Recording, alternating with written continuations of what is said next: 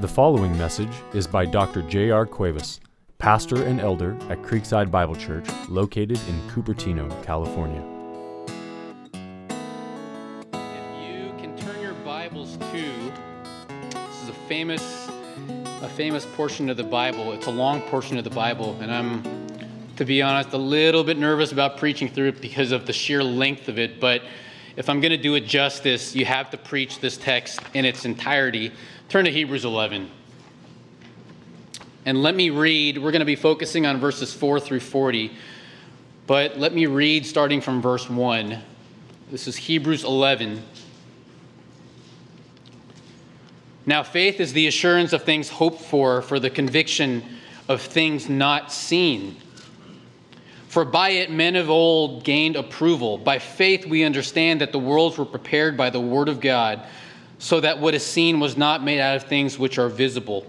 By faith Abel offered to God a better sacrifice than Cain, through which he obtained the testimony that he was righteous, God testifying about his gifts.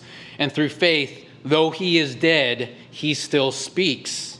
By faith Enoch was taken up so that he would not see death and he was not found because God took him up, for he obtained the witness that before his being taken up as he was being as he was pleasing to God. And without faith it is impossible to please him, for he who comes to God must believe that he is and that he is the rewarder of those who seek him. By faith Noah being warned by God about the things not yet seen in reverence prepared an ark for salvation for the salvation of his household, by which he condemned the world and became an heir of the righteousness which is according to faith. By faith, Abraham, when he was called, obeyed by going out to a place which he was to receive for an inheritance, and he went out not knowing where he was going. By faith, he lived as an alien in the land of promise, as in a foreign land, dwelling in tents with Isaac and Jacob, fellow heirs of the same promise for he was looking for the city which has foundations, whose architect and builder is God. By faith, even Sarah herself received the ability to conceive, even beyond the proper time of life, since she considered him faithful who had promised. Therefore, there was born even of one man in him as good as dead, and that as many descendants as the stars of the heaven in number, and innumerable as the sand which is by the seashore all these died in faith without receiving the promise, but having seen them and having welcomed them from a distance, and having confessed that they were strangers and exiles on earth. For those who say such things make it clear that they are seeking a country of their own. And indeed, if they had been thinking of that country for which, from which they went out, they would have opportunity to return. But as it is, they desire a better country that is a heavenly one. Therefore, God is not ashamed to be called their God, for he has prepared a city for them. By faith, Abraham, when he was tested, offered up Isaac. And he who had received the promise was offering up his only begotten son. It was he to whom it was said, And Isaac your descendants shall be called. He considered that God is able to raise people even from the dead, from which he also received him back as a type. By faith, Isaac blessed Jacob and Esau, even regarding things to come. By faith, Jacob, as he was dying, blessed each of the sons of Joseph and worshiped, leaning on the top of his staff. By faith, Joseph, when he was dying, made mention of the exodus of the sons of Israel and gave orders concerning his bones. By faith, Moses, when he was born, was hidden for three months by his parents because they saw that he was a beautiful child, and they were not afraid of the king's edict.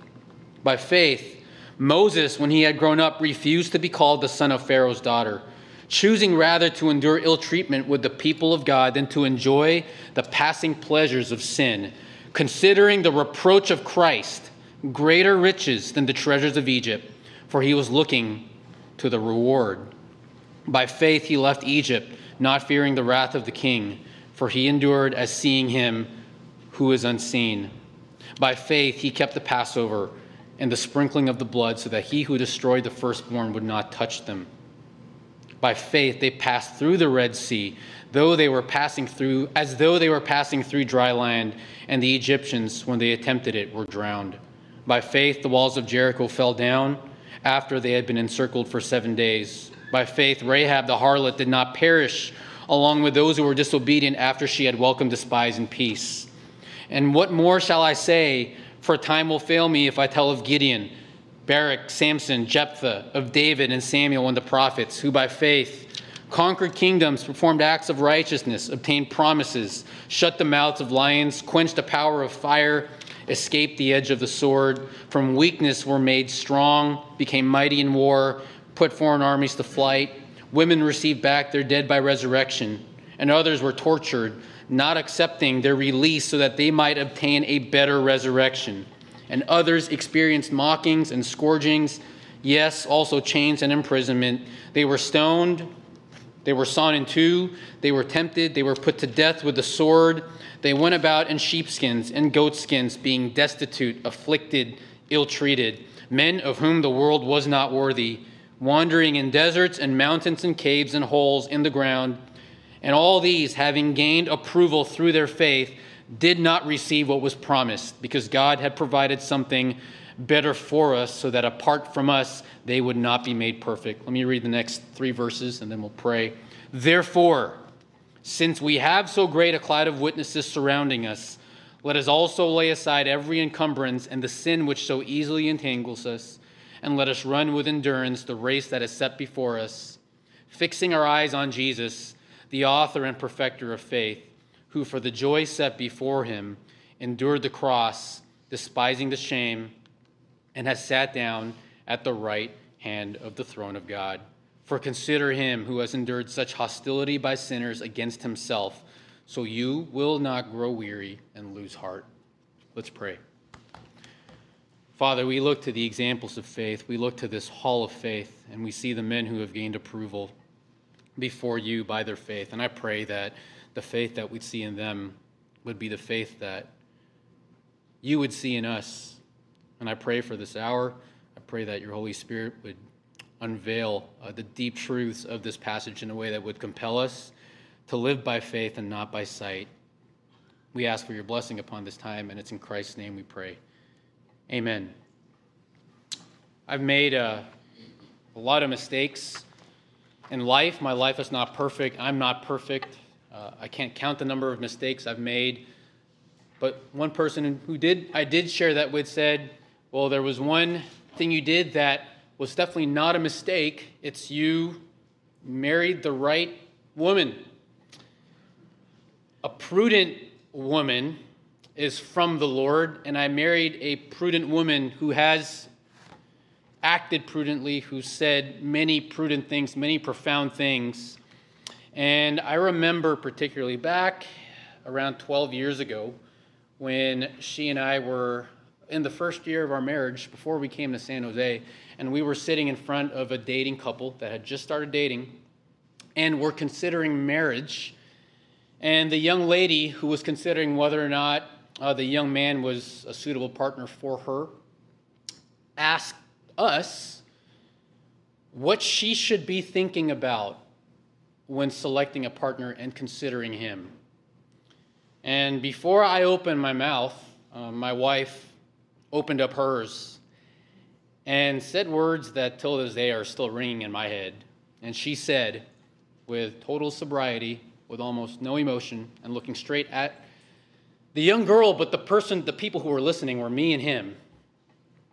And the young man, she said, My biggest fear as a single woman was that I would end up marrying a man who would waste his life and that I would be stuck with him.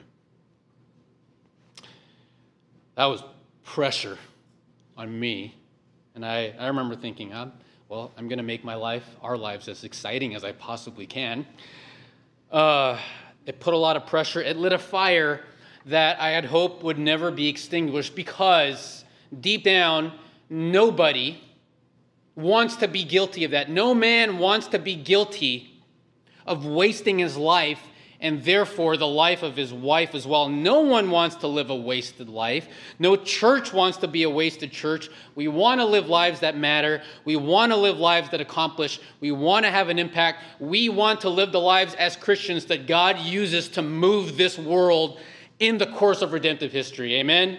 None of us want to waste our lives. Here's the thing if that's the goal, if we want to live lives that actually are used by God to do the things of God, to accomplish the will of God, to move world history towards the redemptive plan and consummation of God, there is only one life that you, you and I can live.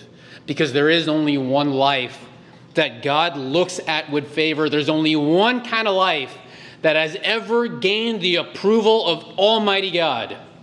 And that is, as Hebrews 11, verse 6 says, a life of faith. Without faith, no matter what you do with your life, no matter how much money you have, no matter how many children you have, no matter how many good deeds you do, no matter where you live, no matter what you do, no matter how smart you are, how gifted you are or are not, without faith, it is impossible, not improbable, it is impossible to please Him. And what is faith? Faith is the assurance of things hoped for, the conviction of things not seen. To live a life of faith is to say this I am absolutely sure of the things that I have hoped for, that God has promised, that I have never seen, and I am going to live by what I have never seen, but that God says is true and that God says will happen. Only that kind of life, a life by faith, will please God and only that kind of life is what God is going to use to move this world. The only acceptable life in God's eyes is a life that is marked by faith. The only acceptable life that pleases God is a life that's marked by faith. Now, here's the thing even the demons believe that God is one and they shudder. Intellectual confirmation of what the Bible says is not enough. Memorizing your Bible, saying that what you, what you hear in the Bible to be true is not enough. Knowing the truths of the Bible, affirming them to be true is not enough. We are saved by faith and not by works. When Jesus said, For God so loved the world that he gave his only begotten Son, so whoever believes in him, whoever trusts in him, whoever has faith, whoever lives by faith, the righteous shall live by faith, will not perish, but have eternal life. But that faith looks like something. If you truly have faith that you're saved by, apart from your works, that faith is going to show up in a particular kind of life. There's a particular nature about a person's life that's marked by faith. So, what does faith look like? And we need to know what faith looks like so that we can actually walk in faith. And the danger is this that we think, we think we have faith, we say we have faith, and our life and everything that we do actually betrays it. And we don't have the favor of God. The only way to live favorably before God Almighty, who has the power to send people to heaven and hell, is to live a life by faith. So, what does faith look like? What's the portrait of faith? What does faith accomplish? What's the kind of power that you have through faith? What does faith endure? And we have Hebrews 11 here to show us that by faith, life looks like a particular life. To live by faith means that we live life a certain way. By faith, men of old gained approval. There is, no, I mean, you read through the Old Testament, and there is absolutely no one except for Jesus who's perfect. One sin after another, one failed life after another in terms of God's holy standard. But by faith, by the way they lived, the men of old gained approval. So, what does faith look like? And you see three elements in Hebrews 11. Number one, you see the portrait of faith.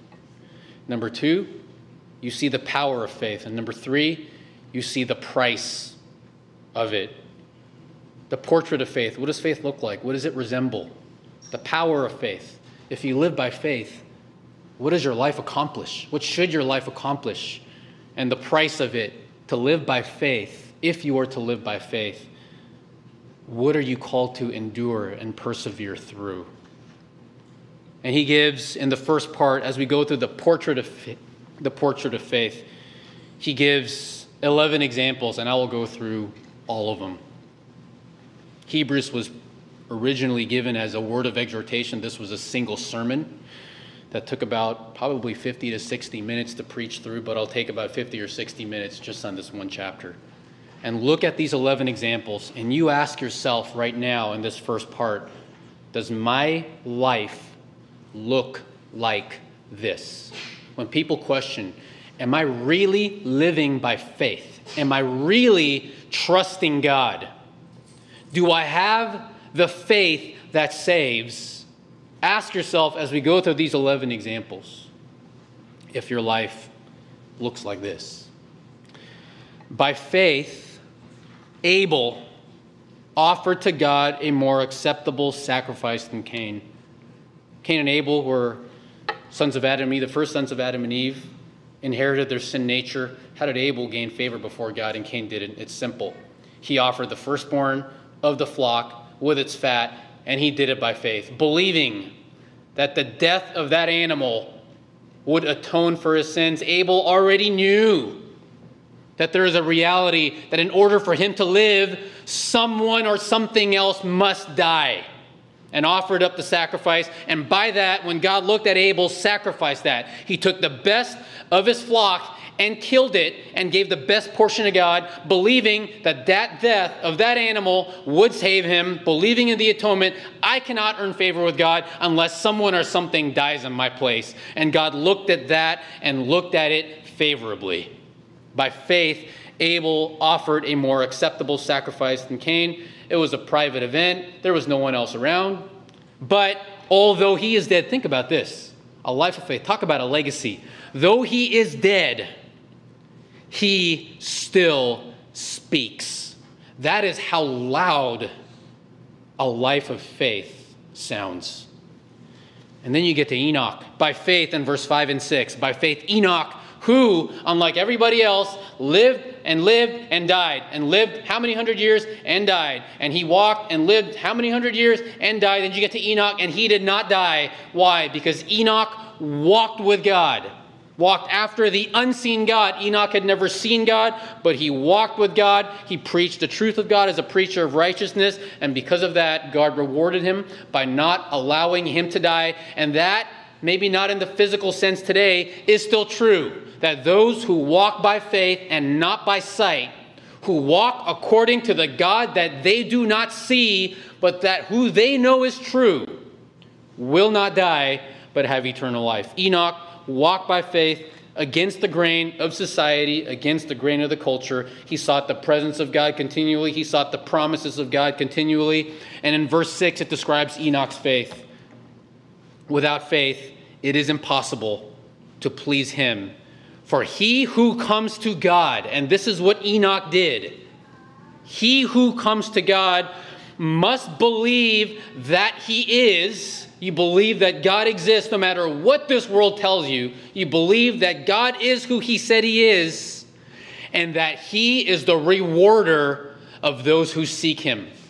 To live by faith means that in, even in the reality of your sin, you walk with God knowing that God will reward you by believing in him, and you do not fear death because God has promised that the man of faith will gain approval before him. And Enoch, when no one else was doing that, walked with God. Then there was Noah. By faith, Noah, being warned by God, not by people, not by the weather, not by the forecaster, which is always wrong, by the way, not by your Apple Maps, your Apple weather report, being warned by God, even though he had never seen a flood. There's a question of whether or not he had ever even seen rain. Being warned by God, and though it wouldn't happen for another hundred years, in reverence, not in anxiety, prepared an ark for which salvation of, for which the salvation of his household by which he condemned the world and became an heir of the righteousness which is according to faith. How do you do that? How do you have the staying power to do that? For a hundred years, to build an ark on dry land to prepare for a flood that you yourself had never seen, and no one in the history of humanity at that point had ever seen happen. It's because he took God's word for what it is, believed it to be true, and acted upon it, and he built that ark exactly the way God said to do it. That is faith. It showed up. I grew up at the base of, growing up in Hawaii, I grew up at the base of the Koko Head volcano crater. And why did we live there? It's because by the history of what we'd seen, that volcano hasn't erupted in how many hundred years? In fact, if you look at Wikipedia, it says it hasn't erupted in 3,500 years. 35,000 years, actually, which we know is not true based on the fact that God created the world. We believe in young earth creation. But we lived there with the understanding that what we had seen remains true.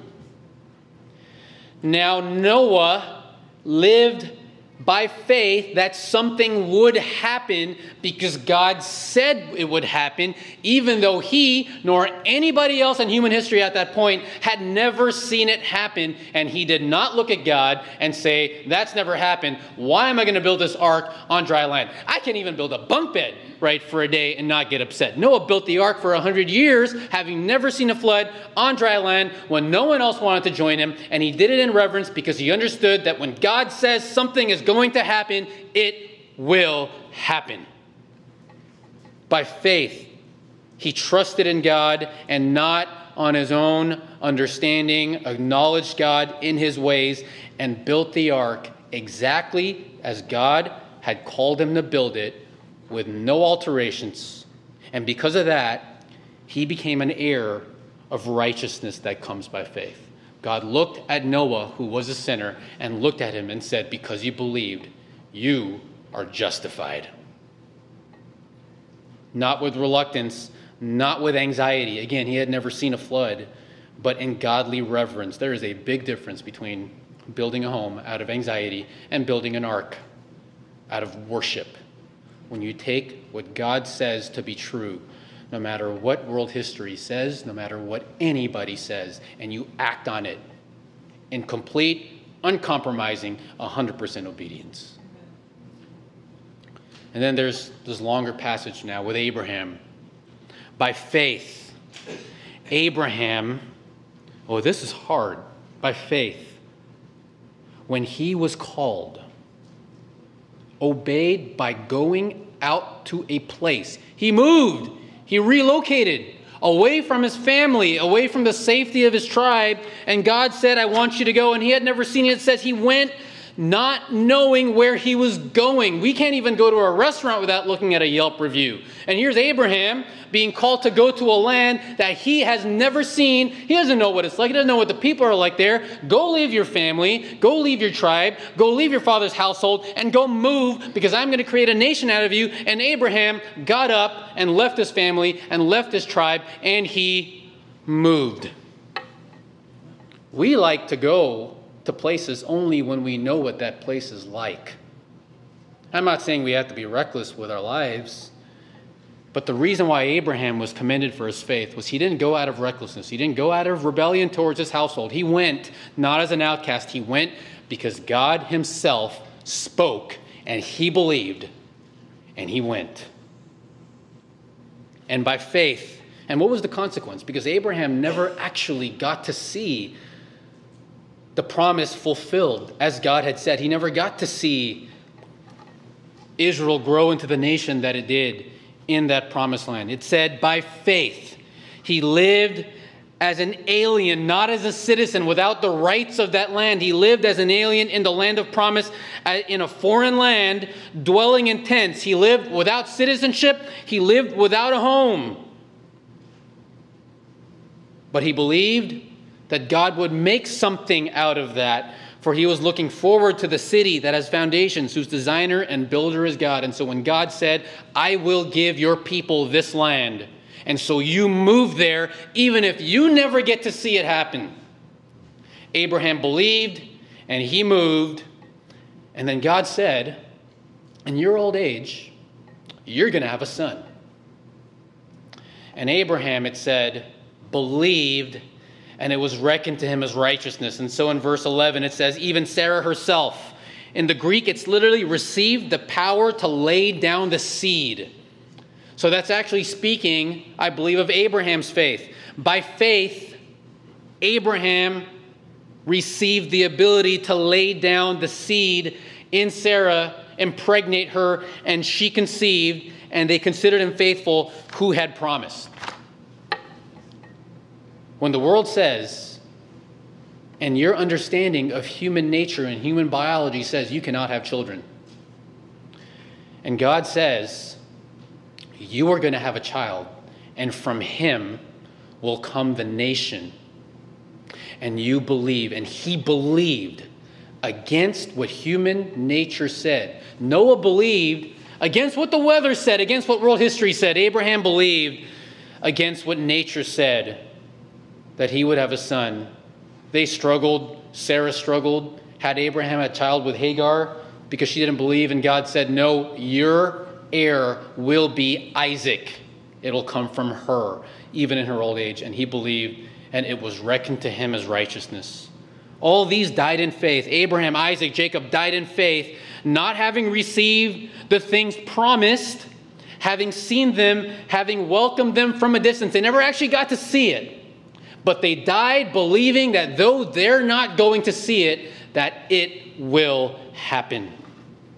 If they had been thinking of that country by which they went out, if they kept looking back and thinking, was so much better when we were back there, where we had citizenship, where we had homes, where we had family, they would have had an opportunity to return. But as it is, they desired a better country, a heavenly one. Abram, Isaac, and Jacob lived by faith through this. Their eyes were set on eternity. Therefore, when you consider that, we're all sinners who have sinned against the holy God. But when you live by that kind of a faith, when you believe, though you haven't ever seen it, and you act on it, Though you haven't seen it, you believe it because God said it. Therefore, of all the people in the world, in verse 16, God is not ashamed to be called their God. And he was known as and introduced himself to Moses as the God of Abraham and Isaac and Jacob. This is the most immense commendation that you can get as a person that God is not ashamed, He is unashamed to mark you out as His. Because though you were a sinner, you bring honor to the Almighty God by the faith that you show in Him when you live by the conviction of what you have never seen, by what you know is true, and you are absolutely assured of what you hope for that you have yet to experience. That's faith.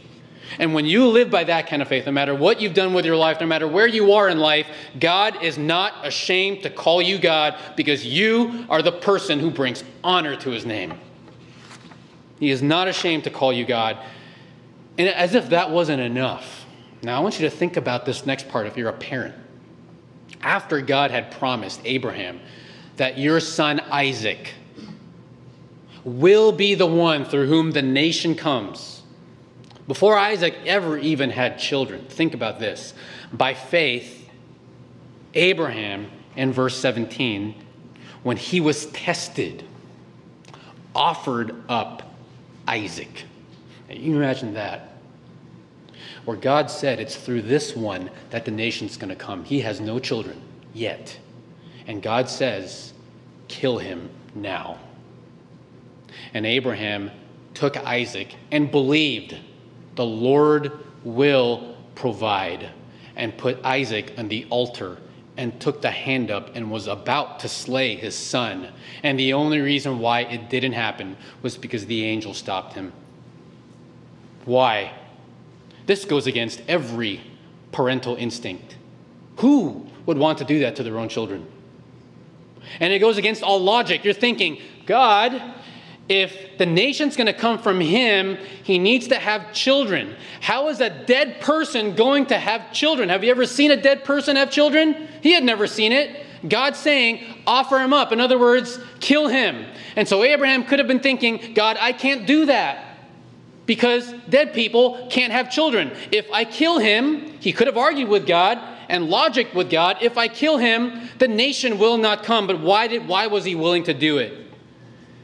Because he knew that God was able to do what he had never seen, which was this. He considered that God was able to raise him from the dead.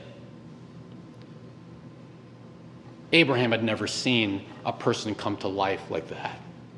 But he was willing to slay Isaac because he believed that if God said, if God said that he is going to have a nation through him, if God said that Isaac is going to have children, and only living people can have children, and God told me to slay Isaac, then the only way this is going to happen is this after I kill him, God is going to bring him back up from the dead. And he believed 100% that God can do the impossible and the unthinkable. And because of that, God said, I now have seen that you fear me more.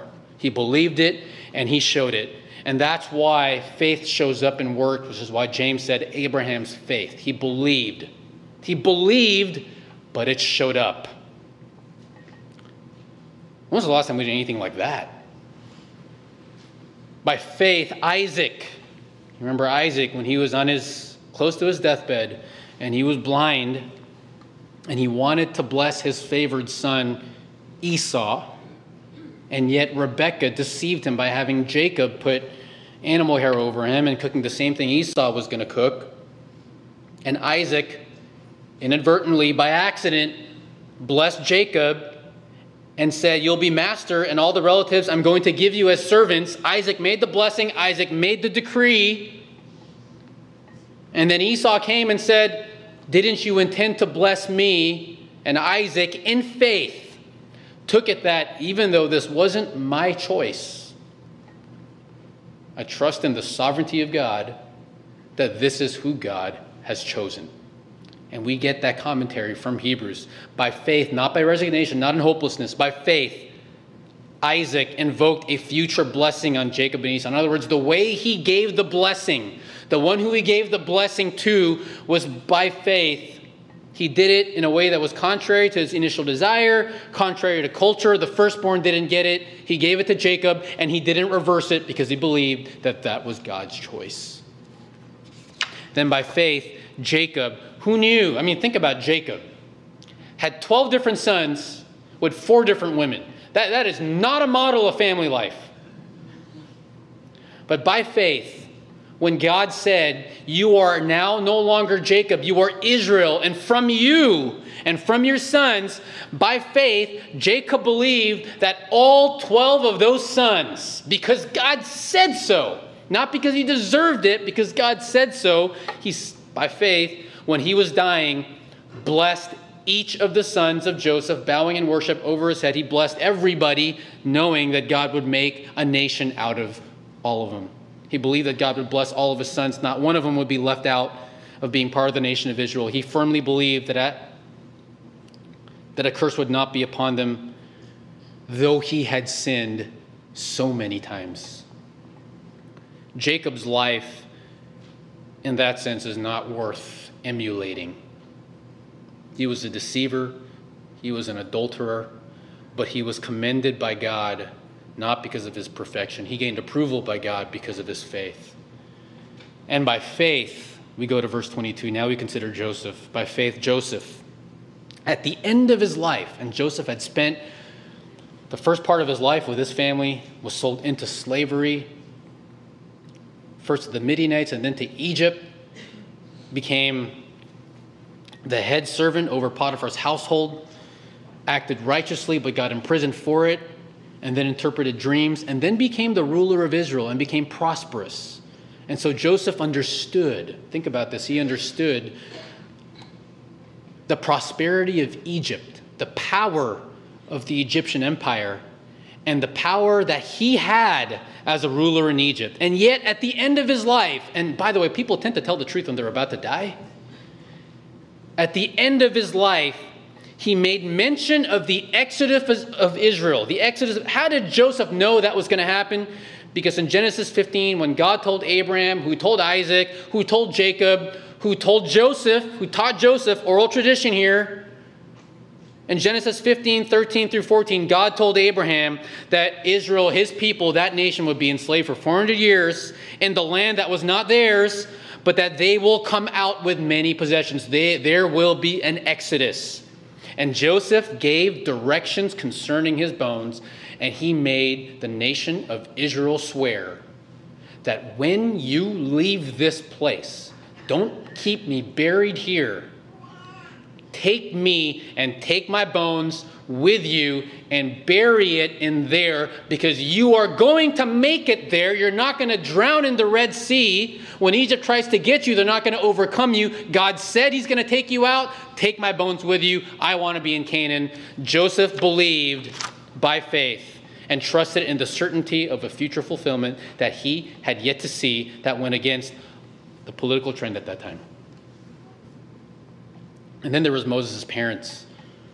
By faith, Moses in verse 23, after 400 years, or in those 400 years, Pharaoh became intimidated, became insecure with how Israel was growing, how the Hebrews were growing, and he enslaved them.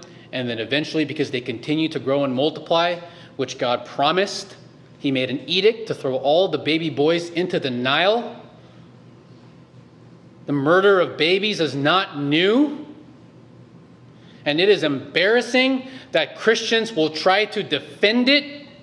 By faith, Moses, in verse 23, when he was born, now think of his parents, was hidden for three months by his parents. Why? Because even though they didn't resist enslavement, Moses' parents were slaves, they didn't resist it, they didn't rebel. But when they saw that the child was beautiful, when they saw that the child, Moses, was beautiful in God's sight, that this child did not deserve death, but deserved preservation. They were not afraid of the king's edict, and they hid him for three months. They heard and faced the edict of the king to kill a baby, and they, out of faith, said no. By faith, Moses, after he grown up in royalty, with the best education at that time, in Egyptian prosperity, what would he do? By faith, Moses, when he had grown up, refused, this was a choice, refused to be called the son of Pharaoh's daughter, choosing rather, it was a choice. Faith chooses things, choosing rather to endure ill treatment with the people of God. In other words, I see the slaves, the Hebrews, I see the prosperous ones, the powerful ones, the Egyptians. Even though I can, I will endure and I will associate with the people who God called me to associate with, namely the Hebrews, because God said that I was going to be their deliverer. He associated and chose to be with the people of God and endured the ill treatment rather than enjoying the passing pleasures of sin, considering the reproach of Christ, the tarnished reputation, the reproach, the persecution, the outcasting that he would get of following God greater than the riches of the treasures of Egypt. Moses looked at power and money and by faith said no. And by faith, even though Pharaoh said no, by faith, because God said so, by faith, he left Egypt, not fearing the wrath of the king, for he had endured as seeing him who is unseen the way Moses lived his life, the way Moses took them out of Egypt, was as if he had seen God face to face, even though he hadn't. And that's how faith lives. By, by faith, Moses obeyed God, even if it meant facing the wrath of the most powerful political person in the world at that time. And by faith, he kept the Passover, sprinkling blood. Moses had never seen anyone survive something that catastrophic by sprinkling blood over the doorstep. But by faith, Moses heard God's instructions and said, If you take the blood of a lamb, which you have never seen before, and put it over your doorstep and the doorstep of every person of the house of Israel, that you and your family and your firstborn will be spared while everybody else would die. And as the catastrophic event happened, that's exactly what Moses did. By faith, he kept the Passover, sprinkling blood so that he who destroyed the firstborn would not touch them, and by faith they were preserved. And by faith, as they, I mean, you think about that, after they got out of Egypt and they're now by the Red Sea, We're not dolphins. We can't swim like that. We can't survive there. Egypt is right there. We don't have an army because we've been slaves for 400 years. What are we going to do? And so the Egyptians, as they're there and they're, they're going down, ready to take on Israel, Israel looked at Moses and said, Did you get us out here just so that we could die? And God said, Watch what I'm going to do. Put your staff in the Red Sea. When was the last time anyone put anything in the Red Sea and made it open up? It had never happened before, but God said to do it, and Moses did it. And by faith, they passed through the Red Sea, knowing that God would keep it open for them, but He would close it up on the Egyptians. They passed through the Red Sea as though it was passing through dry land, and the Egyptians who tried to follow them were drowned. By faith, they made it through. Trusting, Moses trusting entirely in the power of God for deliverance and redemption. Never looking backward, only looking forward, believing God would do something he had never seen that was humanly impossible. And by faith, after Moses led them through the wilderness for 40 years, and then after Joshua was commissioned and brought them into the promised land and they're surrounding Jericho with those walls, I have never seen a wall drop by a trumpet. When we did construction here and we tore down things, I don't think Pastor Bob had people blow trumpets because that's not how we tear things down because walls don't come down by sound waves like that. But God told him to do it. Surround him, march around him seven times, blow those trumpets. By faith, Joshua didn't take things into his own hands, didn't use his own methods. He listened to what God said, went with God's plan, and by faith the walls of Jericho fell after they had encircled for seven days. And then by faith, Rahab did not perish with those who were disobedient because she had given a friendly welcome to the spies. She knew that God was behind them, that God was behind the Israelites, and she welcomed them. And by faith, she and her family were preserved. You let those 11 examples of faith speak for themselves. The only question is does your life now look like this or not? There's a common denominator with all of them. Their lives didn't look exactly the same, but there is a common denominator, and it's this they believed in what they had yet to see and they went for it out of total obedience to God, total trust that God will come through with what He says He's going to do. They were, they were ordinary people, they were sinful people through whom God did radical things and pressing circumstances because they lived by faith. That is the portrait of faith. But not only what does faith look like, what does faith act, what can faith actually accomplish? If you live a life of faith, what kind of things can God do through you? For the people who lived a life of faith, what kind of things did God do through them? And he said, What more shall I say? For time would fail me. If we went through every single character of faith in the Old Testament, we'd be here till we'd be here till next week. Time would fail me if I told of Gideon and Barak and Samson and Jephthah, of David and Samuel and the prophets, the judges, in other words, right? Though they had a different role, judged by faith. The monarchs, the good monarchs, like David, like Hezekiah, like Josiah, and all the others in Judah, ruled by faith. The prophets, though they faced persecution, spoke by faith. Each of these men had different roles. Each of these men in Israel's history lived by faith and walked by faith. And so, what did they do? Through them, what did God do? What is faith capable of doing? Who by faith they conquered kingdoms. Men of faith were not afraid to do what was big because they knew that God was bigger. By faith, they enforced justice.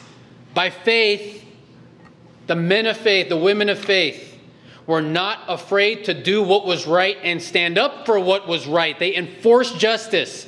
They didn't give in to the hypocrisy and the corruption of the world, even when there was pressure because they knew that they stood before a just God. By faith, they obtained promises. This is all in verse 32 and following. Men of faith were not afraid to grasp and hope in the, fa- in the face of disappointment. So many times we just don't want to do things because we're afraid to be disappointed. But by faith, even in the face and the prospect of disappointment, these men obtained promises. By faith, they stopped the mouth of lions. When Daniel was indicted for rebellion because he worshiped God, and the threat was if you continue to worship God, you will be thrown into the lion's den.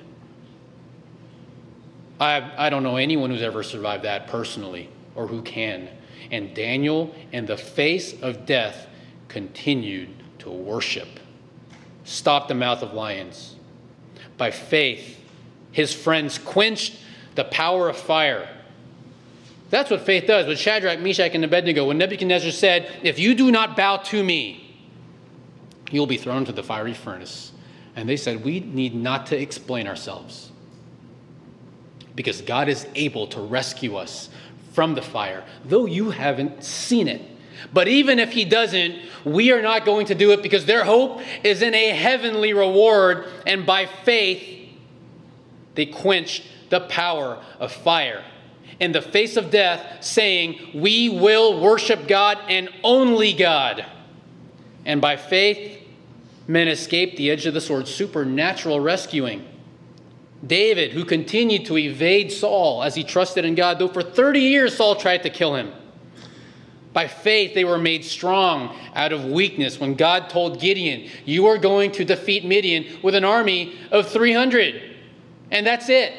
And he did it, and they were made strong out of weakness. By faith, they became mighty in war, put foreign armies to flight. And God reminded Israel that the reason why I have chosen you is not because you're, it's not because you're powerful. They were not the most powerful military. But by faith, God fought on their behalf, and they were able to put foreign armies to flight. By faith, Joshua conquered 31 kings and himself never died.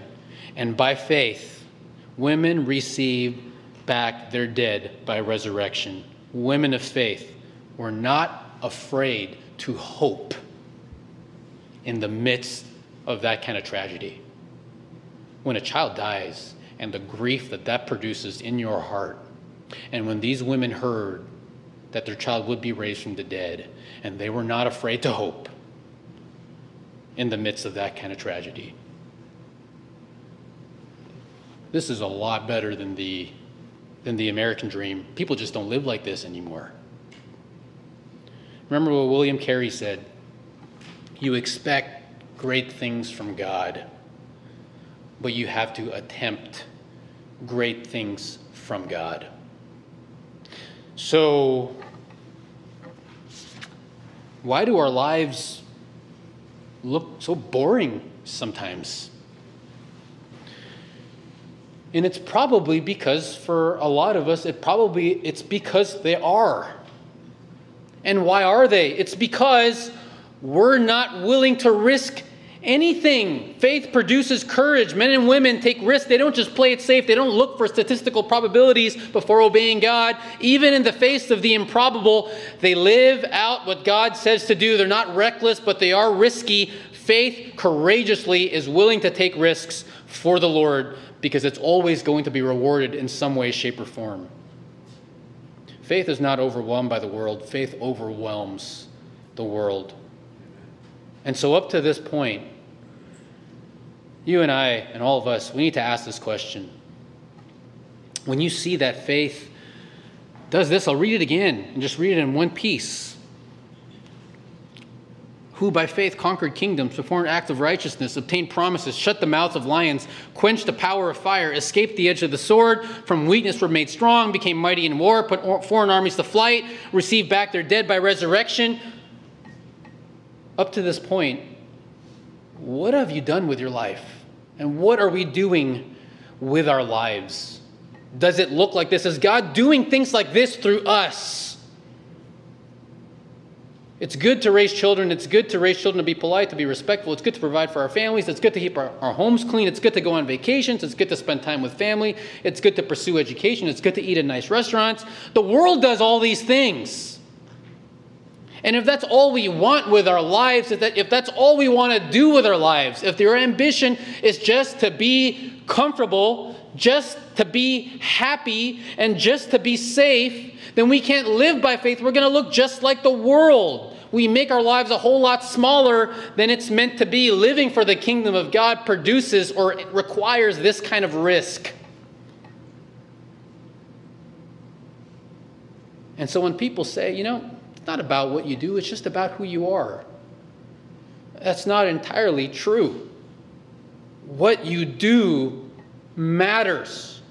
What you're willing to risk, what you're willing to attempt, what you're willing to give your life to in the face of persecution, in the face of danger, matters.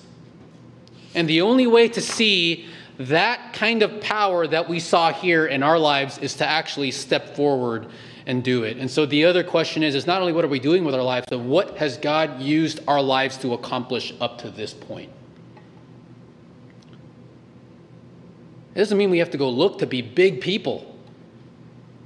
We can do ordinary things that result in something extraordinary, like when that woman, like Mary in John 12, when she had faith in who Jesus was and what he was about to do, and took her bottle of perfume and poured the whole thing on him. And Jesus said, Wherever the gospel is preached, so is her story. She didn't think it would be. That's a legacy. By faith, we know that story. A life of faith will stand out. People in the world don't live like this. You don't see these kind of things happening through worldly people. And our problem sometimes is not that our, eh, we think there's so much happening in our lives that we're so busy, we're so stressed. The truth is, sometimes the problem is there's not much happening. What is God doing with us? What is God doing through us? What do you want your life to look like? What do you want God to accomplish with your life? By faith, what has God shown? If we were to take our lives and plaster what God has done through it, are people going to be encouraged that though it was in the face of the world, God came through? And we don't have to plan how to make our lives big that just happens when we live by obedience, one day, one hour, one minute after another. Because we understand that when God says something is true, and when God says to do something, no matter what anyone says, by faith, we take his word for it and we do it. Imagine Mary, the mother of Jesus. When Angel Gabriel said, You will conceive a son in your betrothment, imagine the kind of stigma that, that would bring to her as she was engaged, betrothed to Joseph, that all of a sudden she's pregnant. And she said, in faith, I am the bondservant of the Lord. Believed, accepted. You know, if you're a wife of, if you're a wife who's married to a man of faith, isn't it incredible how just nerve wracking he makes you all the time? Like what John Piper says, I pray for God to prepare my wife for the next decision. And if you're a husband of a wife who has this kind of faith, is it not amazing how stupid she makes you feel all the time? How convicted you feel by your worldliness when you look at her and how she places her faith in God and puts up with you when your faith is lacking. This kind of faith is radical when you believe in the God who you have never seen, like in 1 Peter when it says, though you have not seen him, you love him, and though you don't see him, you believe in him, and therefore you rejoice with a joy that's inexpressible and full of glory. When you live like that, when you hear the word of God, and you obey everything you see in God's word, even when it doesn't look safe, even when it looks improbable, even when everybody says not to do it, that kind of life will stand out, and you can imagine what God's going to do with that kind of a life. That is the power of faith. Faith looks like a certain thing, and faith is used by God to accomplish certain things. So, what does your life look like, and what has up to this point God used your faith to accomplish? But not just that, here's the last one. You have to know not just the portrait of faith, not just the power of faith, but also the price of it. By faith, it's not just about what God was able to do through you. By faith, men accepted what God ordained to put them through. By faith, others were tortured, beaten to death. For them, being alive in heaven was worth so much more than being alive on earth. Whoever wishes to follow me, Jesus says, must deny himself, take up his cross, and follow me. Others experienced mockings and scourging, emotional abuse, and physical abuse. They were willing to do it because they believed in the reward that was coming. Also, chains and imprisonment. They were willing to be deemed, even though unjustly, as criminals. By faith, they were willing to follow God, even though that would mean that everybody would look at them and say that you are a danger to this society. They suffered the loss of rights, a tarnished reputation. By faith, others were stoned, like the apostles, like Paul, like Stephen. They were sawn in two, like Isaiah. They were put to death with the sword, which is still happening today. The man who translated your Bible into English was burned at the stake for doing that. By faith, they went about in sheepskins, in goatskins, being destitute, having no money. By faith, they were willing to have no money. Afflicted, ill treated. But look at this men of whom the world was not worthy. When you have this kind of faith, your value is so high that a world that is this dark and this broken and this corrupt does not deserve you, is not worthy of you. So God will give you another home, heaven. You are so valuable that God will make you a home that is not in this world, that, that is not worthy of you. But are we living lives? Are we enduring such things that makes the world not worthy of us? By faith, they were wandering in deserts and mountains and caves and holes in the ground. By faith, they forever had to go on a hike without a home. Living by faith comes at a cost. Whoever wishes to live a godly life in Christ Jesus will be persecuted. And Jesus said it. Whoever wishes to follow me and doesn't hate his own father and mother and wife and children and even his own life cannot be my disciple. No one can follow me who is not willing to give up everything that he has and take up his cross. Like one famous theologian said, salvation is a free gift that will cost you everything. Faith, men and women who live by faith, who know that because of what Jesus did on the cross for them, believe in a heavenly reward and what is to come, though they have never seen it, will never feel entitled to what this world has to offer. They have great expectation, not in this world, but beyond this world. Their minds are set on the things above and not the things below. A life of faith is willing to endure anything for the sake of God's word. It doesn't give up when it's opposed. It doesn't give up when it's tired. Faith does not give up when it's stressed. Even Paul said, We are dying every day. Pressure, how do you concentrate? Like, how do you prep a sermon like that? There's stress. Faith, faith doesn't look for a stress free life because stress free and pressure free lives don't produce anything. Faith doesn't give up when it's hurt. Faith doesn't say, I've had enough, I've endured too much. This is too much. I don't ever want to get hurt again. Faith is willing to get hurt over and over again. Faith doesn't give up when it's disappointed, it's willing to keep hoping because he who believes will not be disappointed. God said that. You will not be put to shame. And you have the eager expectation that Christ, if you have faith in him and live by that faith, that Christ will be exalted in your body, even by life or by death. For to you to live is Christ and to die is gain. Faith doesn't give up when it suffers the loss of earthly wealth. Faith doesn't care about the wealth that it gets from the world.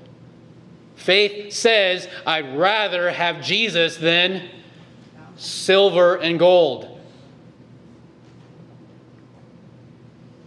It looks beyond this world. It looks for the goods, it looks for the treasures. that this world cannot offer.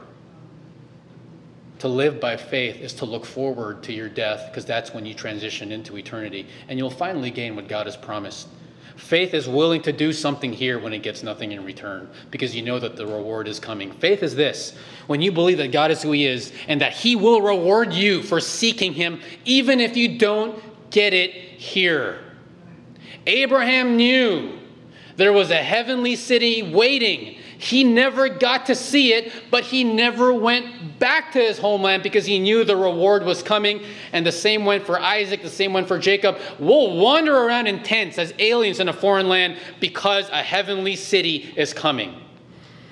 Faith doesn't give up in the face of suffering, in the face of persecution.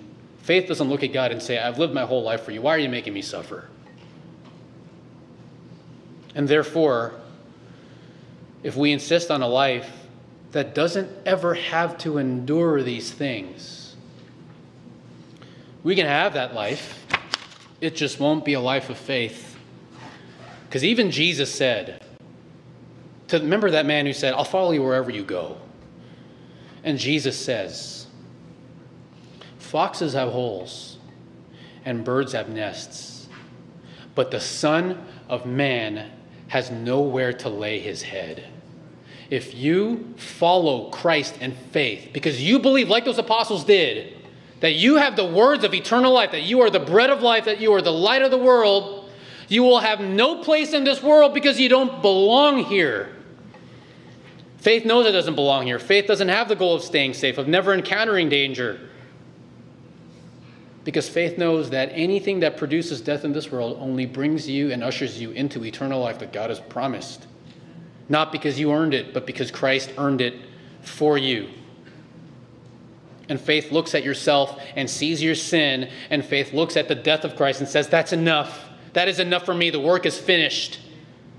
And is willing to follow him knowing that when you transition into eternity, having gained nothing from this world, and as you're accused by Satan before God that you are a sinner, undeserving of heaven, that you'll be able to say, because of what Christ did for me, and because I followed him and placed my faith in him, into the heavenly city I'm ushered. You believe by faith that what you read in Revelation 21 and 22 is for you, and you will be there. What kind of suffering are we willing to endure for that?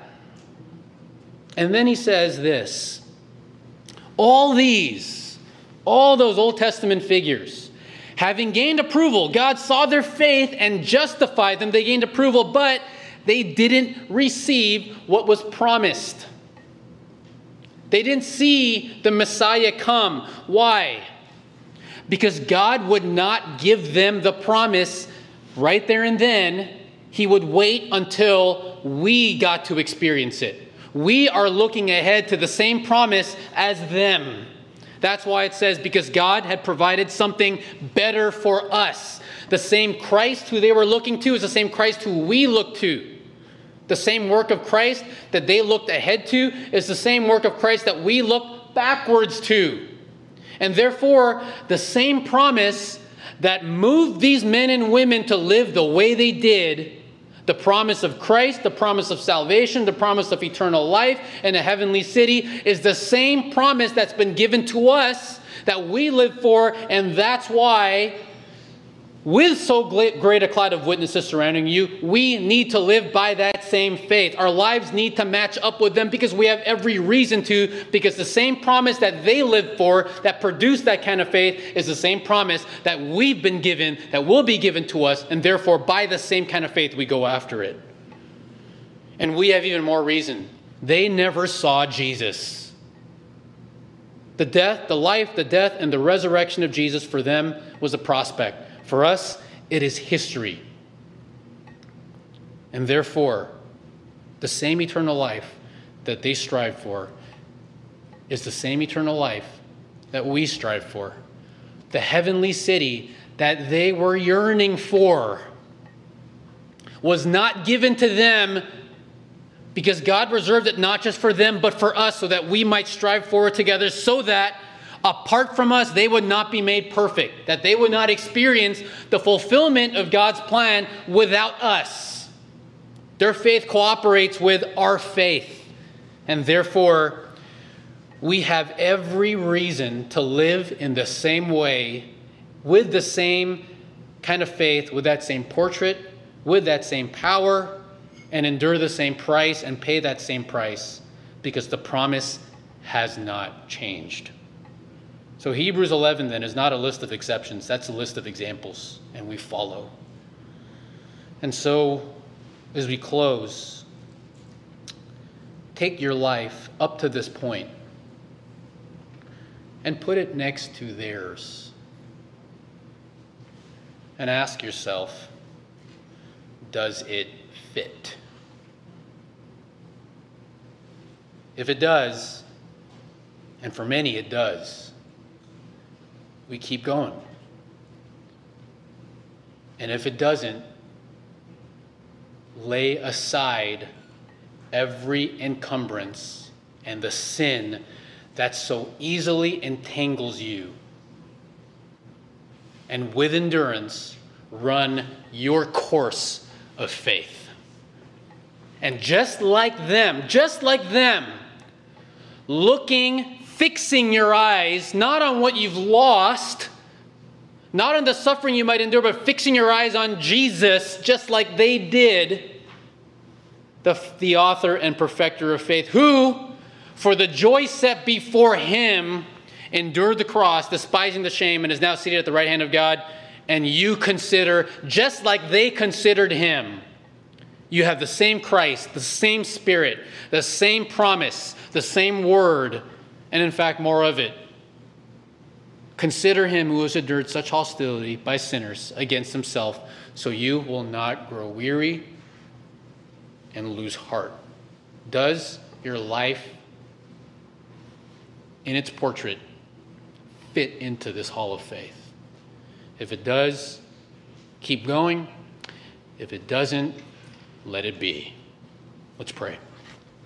Father, we thank you for these examples, these portions of Scripture that teach us, that instruct us, that lead us, that compel us to live by faith.